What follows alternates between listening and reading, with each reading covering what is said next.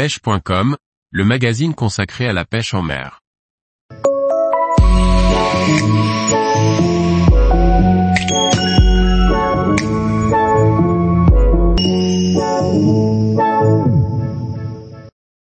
La pêche à la sortie des ports et sur les digues, les montages à utiliser. Par Olivier Lalouf. Bien choisir son montage est déterminant. Si pour toutes les techniques c'est le cas, c'est d'autant plus vrai pour les lignes flottantes et pour les pêches aux appâts à soutenir à la sortie des ports et sur les digues. La réalisation des bas de ligne est simple. Le croquis des différents bas de ligne permet de voir en détail chacun d'entre eux.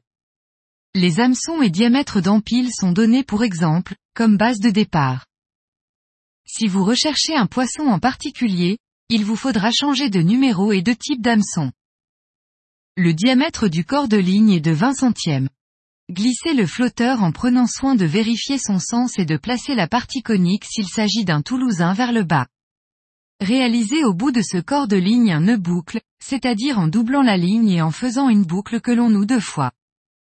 Ensuite, réalisez le bas de ligne en 18 centièmes et d'une longueur de 40 cm environ. À l'une des extrémités, il faut réaliser un nœud boucle comme précédemment. Et à l'autre extrémité, on monte un hameçon cristal à palette numéro 10 à 14 en nouant cet hameçon proprement. Prenez soin de ne pas érailler le fil.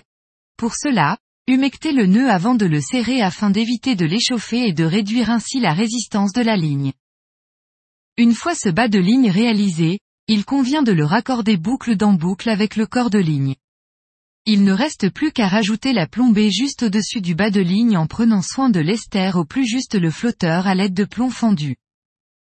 Cette ligne est prête à servir, il suffit de la dérouler le long de la canne pour la couper à bonne longueur. Un nœud boucle assure de la fixer facilement sur l'extrémité du sion. Sur la ligne en 50 ou 60 centièmes en provenance du moulinet, placez un émerillon agrafe qui servira à fixer par la suite le bas de ligne. Sur un bas de ligne en 40 centièmes, réalisez un nœud boucle qui servira à raccorder celui-ci à l'agrafe.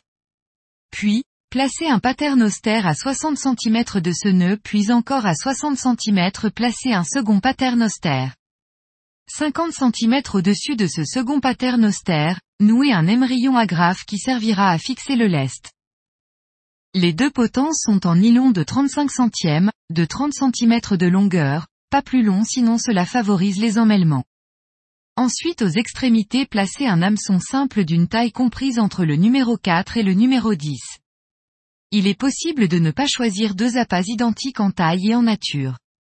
Dans ce cas, le plus gros est placé en bas, pour assurer une bonne présentation de la ligne.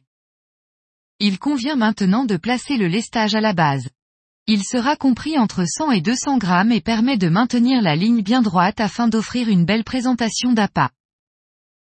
Tous les jours, retrouvez l'actualité sur le site pêche.com.